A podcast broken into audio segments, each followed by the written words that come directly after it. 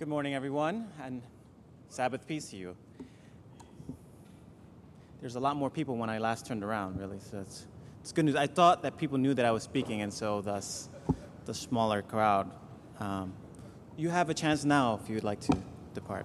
Um, so it was always a privilege to be here and share a word with you, and um, I just want to acknowledge, as I tend to do when I enter a room, that um, we come from all different types of weeks today, um, ranging from ecstatic to discouraged, and um, you know this is this is the house for that, for all those for all those experiences, and I'm glad that uh, you're here today with us. Uh, today, I wanted to, to talk about something that's been uh, a hot topic in the news for some time, and that is uh, and it's nothing new, but it's even more hot than ever, and that is the idea of division. Uh, it's a topic that's in the forefront of many of our minds. Uh, it's in the news quite often. Um, it's, it's being reflooded with the idea of division at this point. But it, not only is this a, a, corporate, a corporate thing or a, na- a nation, national thing or a um, international thing, but rather it's also something that is, hits very close to home in our families, sometimes even in our own minds, that there's a division between uh, our own thoughts, and there's a schism there. Uh, it's near and dear to many of our hearts, the idea of division, and I, I, I believe that we all strive for harmony and unity. It's hard to get there. Um, there's different types of division, some of that, and that's not always negative. Um, there's positive division. If you need to delegate tasks, it's good to divide. Um, but there's negative, and, and negative division really results from a resolution to a power struggle that actually oppresses somebody else. So it's a resolution that someone has come up with, often with good intentions, but it actually oppresses somebody else. So before we continue any further, please join me in, a word of prayer. I, gracious Father, you just take a moment uh, to acknowledge your presence here, your spirit, and we ask that you would be our vision and you would guide us in your word. In Christ's name, amen. So, division is not new amongst uh, people groups. Um, and one of the things that the Bible often talks about is the division of the nation of Israel. Uh, the Jewish nation was greatly divided for many portions of the Bible. Um, and particularly, it was divided during uh, the time of Jesus.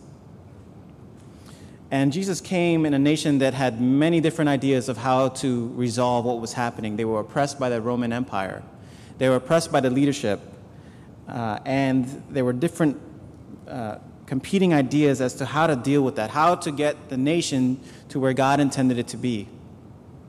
And so you have uh, four groups that are really spoken um, primarily in the Bible uh, about uh, the Pharisees, the Sadducees, the Zealots, and the Essenes. The Pharisees and Sadducees, you've heard of, perhaps you've heard of that before. The Pharisees were a group that uh, took a, a very literal route in understanding the law and believed that if we followed this to a T, that God's power would come through it. Then the Sadducees were more pragmatic in dealing with the oppression that they were experiencing and believed that if they could compromise with the Roman Empire, uh, there could be change. Then you had the Zealots. The Zealots were those who believed that uh, by any means necessary, we must change, we must be transformed, we must get our nation uh, liberated. And so that meant even violence at times. And then Essenes were those who believed uh, one, one uh, primary belief of the Essenes was if we can escape, go out, separate ourselves from society, we would find peace and liberation. Sound familiar to you? I mean, those exist today. Um, yet they were all missing the mark according to Jesus. And what's interesting, if you, if you think about power struggles, think of your own power struggles. And I invite you to think about power struggles again those that are within your household and those that are within the nation and within the world. And, and power struggle is really unique at this point of human experience because we're so connected. Right now, there's, there's an option that you all have to connect to the world at the palm of your hands, for most of you. And because of that, uh, there's even, because there's more connection, there's more power struggle as well.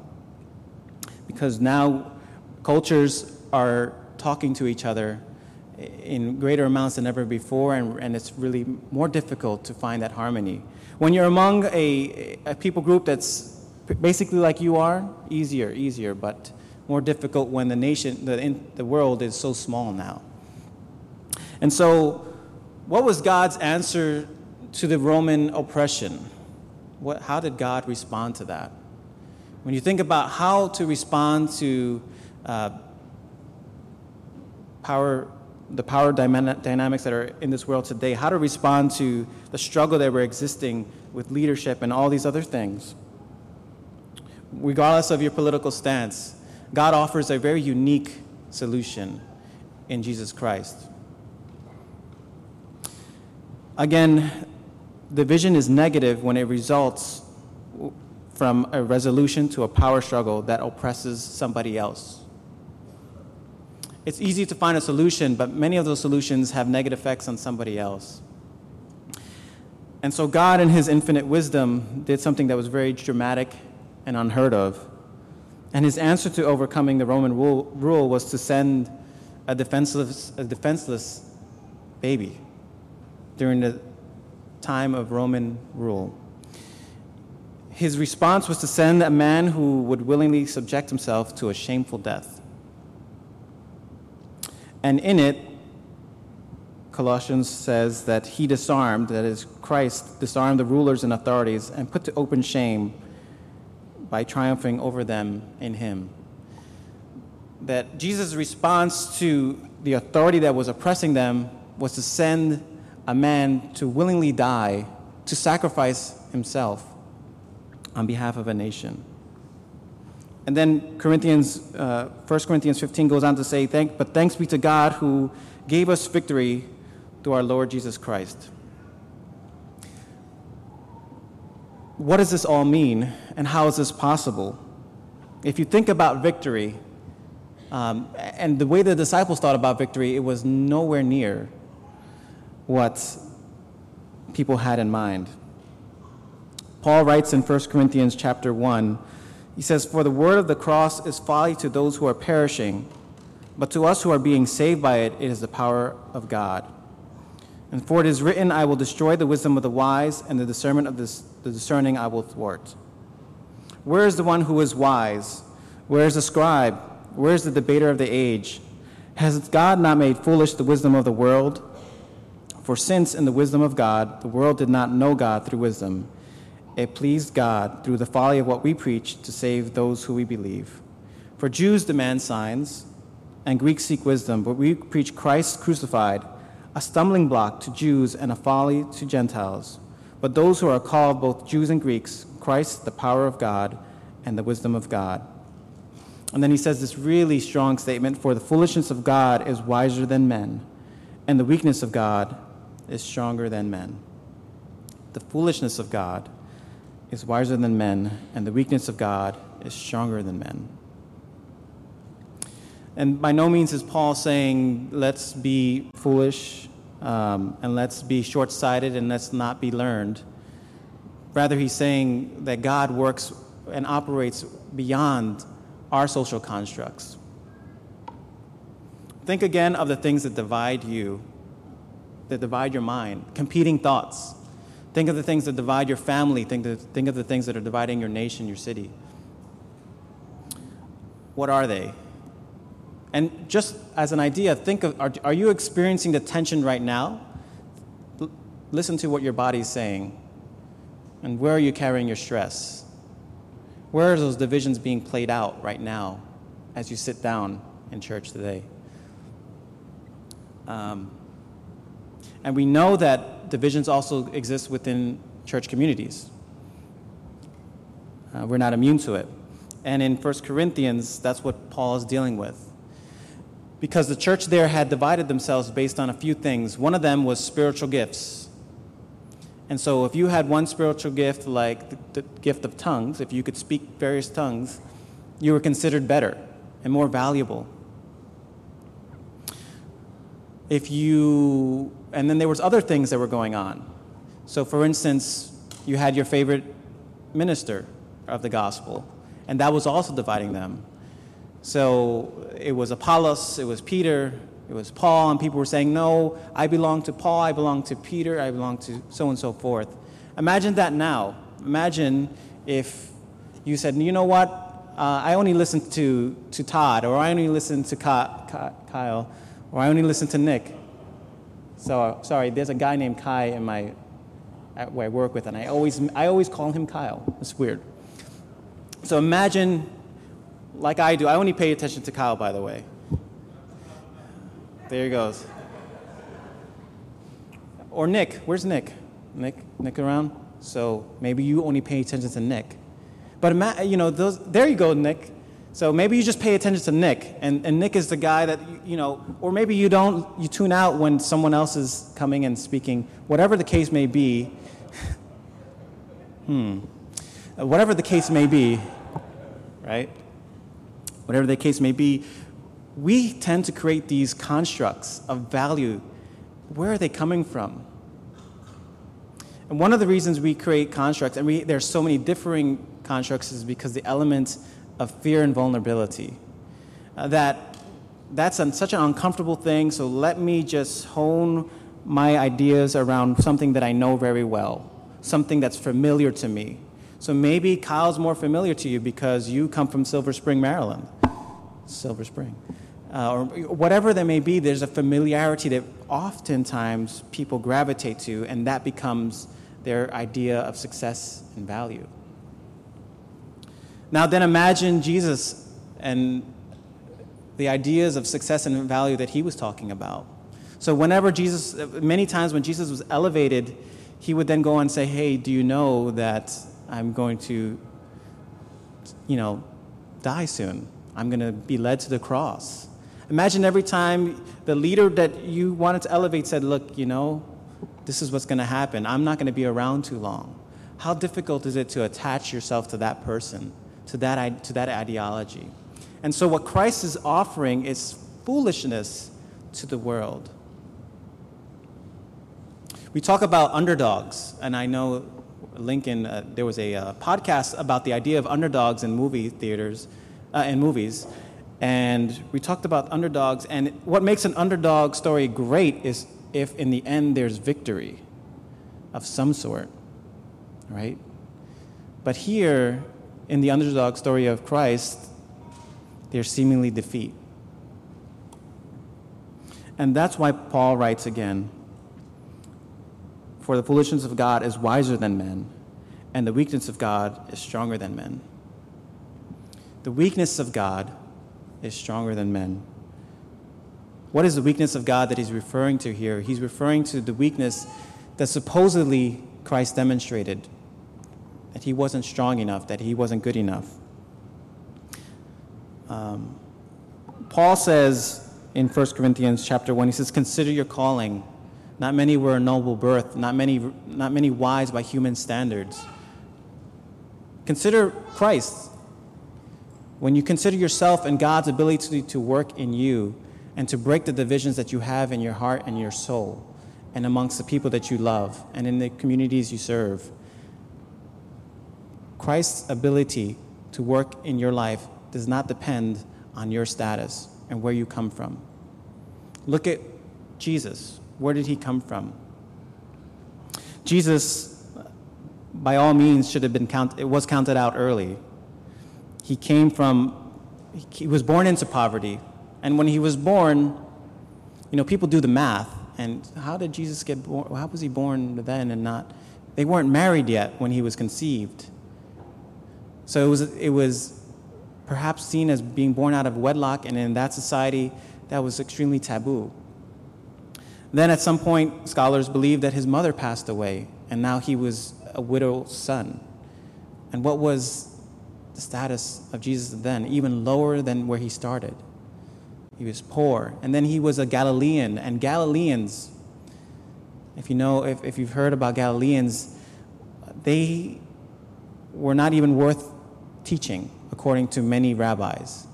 That the Galilean people were just not smart enough, and they couldn't grasp, they couldn't grasp the scriptures.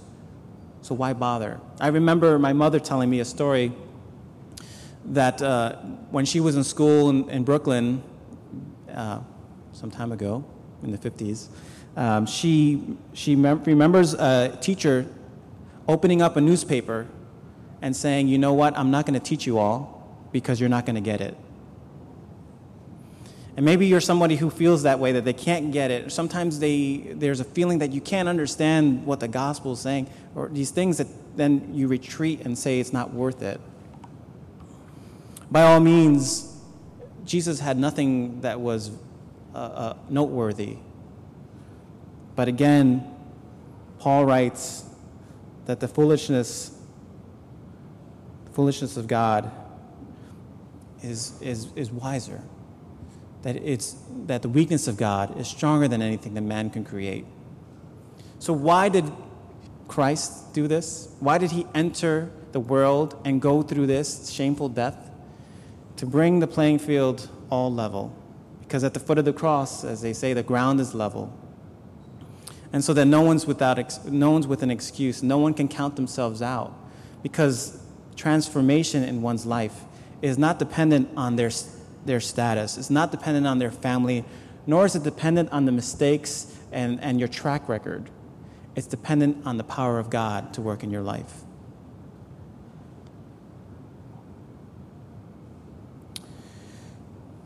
It says, For the word of the cross is folly to those who are perishing, but, those who, but to us who are being saved by it, it is the power of God. And then it says, For consider your calling. Not many of you were wise according to worldly standards, and not many were powerful. Not many were of noble birth. But God chose what is foolish in the world to shame the wise, and God chose what is weak in the world to shame the strong. God chose what is low and despised in the world, even the things that are not, to bring to nothing the things that are, so that no being may no human being may boast in the presence of God. And because of him you are in Christ Jesus, who became to us wisdom from God, righteousness and sanctification and redemption, so that as, as it is written, let the one who boasts boast in the Lord.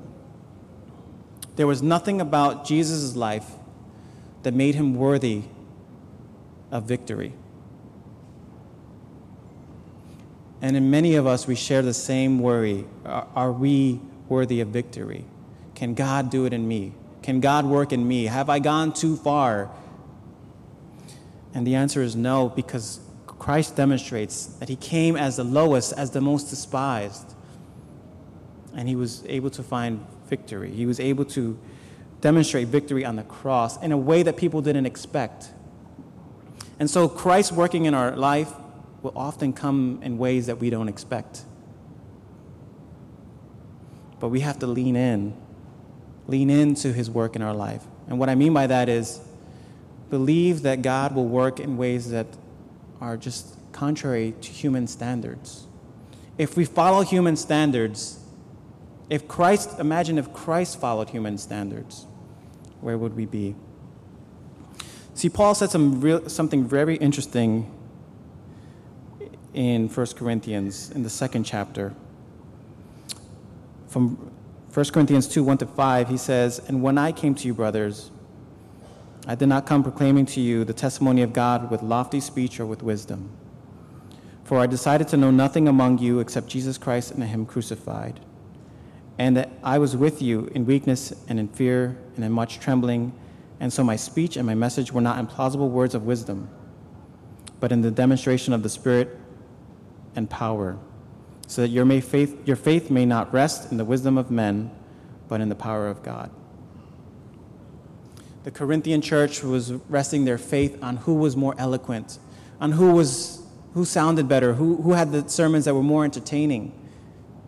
And he says, Look, don't follow that. Don't lean on that. Lean on the power of God, which transcends all of our human standards of success. And what's interesting is that Paul had all the right and had all the ability to speak eloquently because he was very learned and he was a scholar. But he realized that it wasn't about him. It wasn't about his ability, but Christ's ability through him. God's power working on our behalf to do what we couldn't do for ourselves. And when Paul says, consider your calling, think about your calling in life. And know that your true calling is bigger than yourself. And it's impossible to, be satis- to satisfy your calling without God's power. So he had the ability, he had the resources. Paul had all the resources to be eloquent, to, to be winsome and charming, and do that all and gain people's favor, but he realized that is not where he needs to rely his resources on. And so the same with Jesus, because if you think about the underdog story, if you think about Jesus being the underdog, and you think about, and, and people love underdogs. My question is, was Jesus really an underdog? And I say that uh, just thinking about underdogs. Uh, there's some research about underdogs which says that we have an inclination to root for the underdog. If you know somebody is not favored to win, the chances are that you, you will start rooting for that person if you don't know the team or that player. And there's also this idea that we, for, we tend to like underdogs because we see the hard work and we, and we admire the hard work. And, and then there's an inclination to like the underdog because we all want to overcome odds and we're all facing some odds of some sort that we want to overcome. But was Christ the underdog? By all, by appearance, he was the underdog. But the difference about Christ is that he actually had all the resources. He had the wisdom. He had the understanding. Imagine you could read minds, as the Gospels hint towards, that Christ understood what people were thinking before they said a word. But God and Christ still demonstrated a humble approach to all things. And he uses resources. So he uses resources for the benefit of mankind, for the salvation of others. So maybe when you see this and you hear this, you're thinking, well, I am of noble birth and I do have all these wonderful things. Well, Christ, Christ demonstrates how to use those resources as well. And he demonstrates that, as Paul did, do not rely on those resources. Do not rely on those resources for your calling, for your purpose, for your value either. Whether you have a little or a lot, Paul demonstrates that it's about leaning on Christ. So let the one who boasts boast in the Lord, for the foolishness of God is wiser than men, and the weakness of God is stronger than men. So if you're hearing this and you're thinking, okay, I got the foolishness of God, I get the weakness of God, but how does that, how does that translate in my life? What do I do for that? One of the things I recommend to do, and this is a, a spiritual practice, um, is always consider where you're carrying your stress. Where are you carrying your stress right now? Think of difficult days during the work week or during the week and consider how your stress levels go up. One of the things that, uh, that uh, Pete Scazzero, who uh, authors Emotional Healthy Spirituality, refers to uh, is spiritual disciplines and daily offices. And he says, during the day, take some time to look at your fists. Are they clenched? Take some time to open up your hands in sol- silence and solitude and think about what God is doing in your life right now. What is God saying? How can I embrace that God is sovereign right now in the midst of my stress? There's something about putting our body into action and connecting our body to our minds, and so open your hands. Practice this through this week. Open your hands in the moments of deep stress. Make it a routine and allow God to speak to you during that time. The other thing that I recommend, because this is about also about embracing weakness. And so it's taking time during the moments of weakness and vulnerability to ask God, to pray and ask God, What are you trying to tell me in this moment of weakness, of grief, and loss? The disciples connected to the power of God by taking time to understand what happened. They were disappointed, they were frustrated. Jesus abandoned them by all intents and purposes, but they took time together to question what is God doing right now? What is He trying to tell me? So it's the practice of opening your hands, it's the practice of solitude, it's a practice of asking God, what are you, what is, are you trying to tell me right now in my life? That I, you can embrace weakness, and through that embrace of weakness, God can transform. Because He wants you to lean into Him.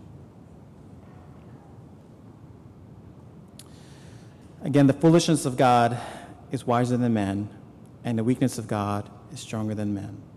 The foolishness of God, as I end, is sending Paul, who was a murderer, to be a messenger of the gospel to Christians, to the very people he was murdering.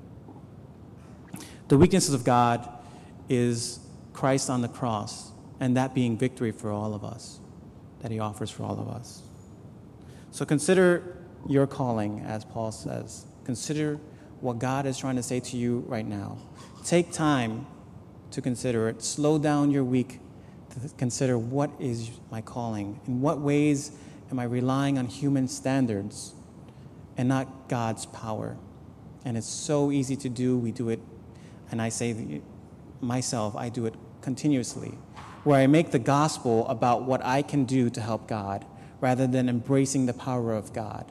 And Paul, again, was very clear do not rely on your own strengths nor your own weaknesses, but rely on the power of God. So, this is an invitation to spend some time in solitude, to practice the idea of asking God, What are you doing in my life right now? Leaning into Him and allowing His power to transcend all our values and all our divisions. So, I pray that for you as I pray that for me. Thank you.